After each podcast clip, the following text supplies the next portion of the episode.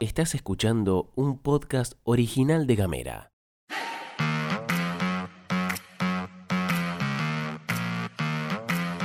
Hoy es jueves veinticinco de agosto y tenemos varias cosas para contarte. Hubo renuncia en la convencional de Ushuaia. Tolhuin moviliza por la salud pública. Guzmán fue indagado por la justicia. Bienvenidas, bienvenidos y bienvenides a La Pastilla de Gamera. Información, editorial y buena onda. Las noticias en diez minutos o menos. La Pastilla de Gamera. Gastón Lodos, Flor Basso y vos.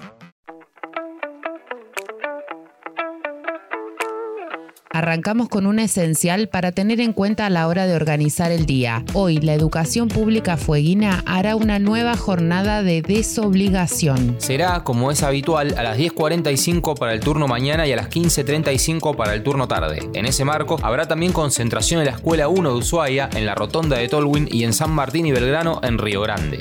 Hacemos pie en Ushuaia porque en las últimas horas se conoció que Viviana Remy, convencional integrante del bloque Somos Fueguinos, renunció a su banca. En una escueta nota dirigida a la presidenta de la convención, Remy calificó su renuncia como indeclinable y esgrimió razones de salud y temas particulares, adjuntando en respaldo un certificado médico. Lo que sigue ahora es ver quién ocupará la banca que Remy deja vacía. Si la sucesión se rige por los lugares en la lista, asumiría Alejandro Andersen, que en el orden de la boleta de Somos Fueguinos es quien le sigue a Remy. Sin embargo, también entra en juego la perspectiva de paridad. Si se aplica eso, quien debería asumir es Beatriz Isorna, que ocupó el quinto lugar en la lista y es la primera mujer después de Remy. En relación a esto, el movimiento de paritaristas de Tierra del Fuego emitió un comunicado en el que señalan que de asumir a Alejandro Andersen, la convención constituyente caería en un acto de regresividad en cuanto a la representación de las mujeres. En relación a esto, hablamos con Connie Ojeda, colega que integra el movimiento, y esto fue lo que nos contó. Hola Gamera, ¿cómo están? Bueno, la situación es que hoy nadie tiene en claro cómo, quién va a ser, quién va a reemplazar, si es un hombre o una mujer, teniendo en cuenta que, por un lado, el acta del juzgado de electoral manifiesta que quien seguiría o quien sería el suplente es un hombre, en este caso Andersen, y por el otro, nosotros hay un fallo que hoy corre en la ciudad, que es el fallo López Entable, y que debería ser una mujer la que ocupe esa banca. Bueno, hoy estamos en esta situación.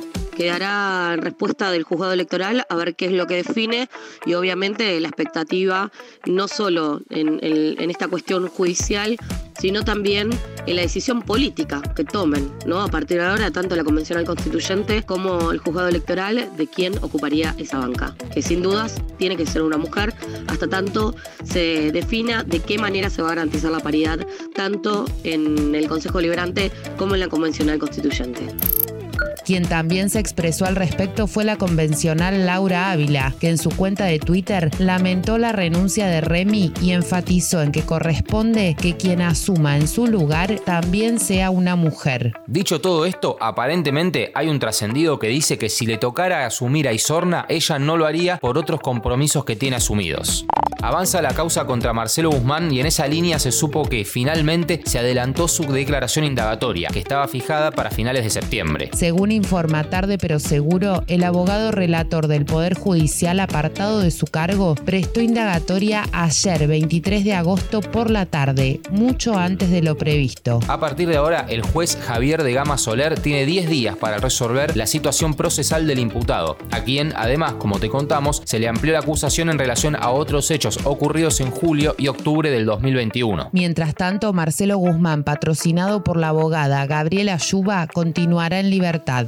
A raíz de la situación que te contamos ayer, la de la mamá que tuvo que tomarse un taxi que le salió más de once lucas y viajar desde Tolhuin a Río Grande para que atendieran a su hijo, vecinos y vecinas, cansados de la situación por la que atraviesa la salud pública, convocan una manifestación para hoy a partir de las quince en el centro asistencial en la calle Shelnams doscientos setenta y tres. Reclamemos juntos una salud pública digna por nuestra salud y la de nuestra familia, expresa el flyer que circuló a través de las redes sociales convocando a la comunidad. Según cuentan los propios vecinos, existen denuncias de maltrato en el centro asistencial que incluyen agresión sexual de un médico hacia una trabajadora de limpieza. Se suma la falta de insumos turnos y profesionales, lo que pone de manifiesto que al gobierno provincial no le importamos, que no hay una verdadera política pública, nos dijo una vecina de Tolhuin.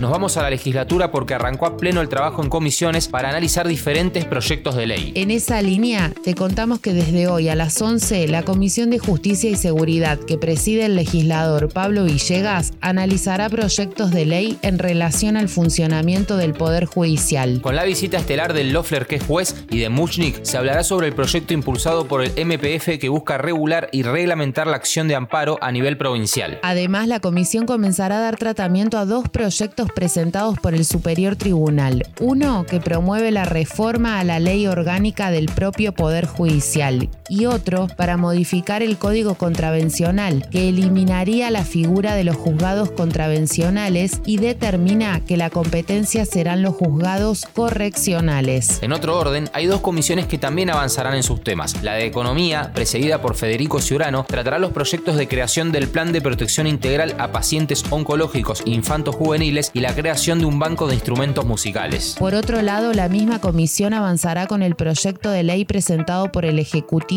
que propone que se le autorice a realizar operaciones de crédito público, es decir, deuda, para suscribir el convenio con el Fondo Nacional de Desarrollo Productivo, destinado a las garantías de las micro, pequeñas y medianas empresas. La Comisión de Malvinas, Atlántico Sur y Antártida, también presidida por Ciurano, trabajará sobre el proyecto de ley que establece, dentro de la currícula de educación, una materia denominada Islas Malvinas. Mientras que en esa comisión se retomará el tratamiento del proyecto de la U C R, en el que se propone la ley de creación de la Agencia de Desarrollo y Enlace Antártico, a la que asistirán investigadores del CADIC.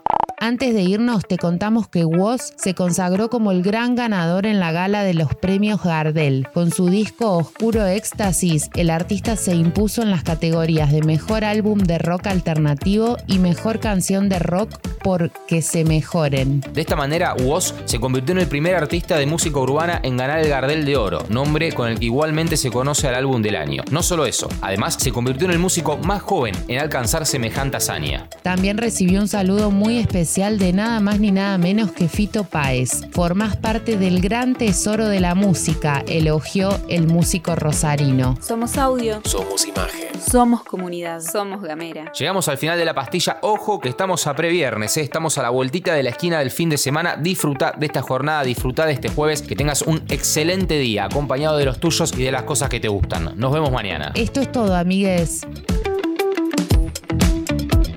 Gamera es un medio multiplataforma pensado, pensado para, para vos. Mandanos un mensaje de WhatsApp al cinco cuatro nueve, dos nueve cero uno, cinco cero dos nueve nueve cero. Recibí nuestros contenidos en tu celular y hablemos distinto.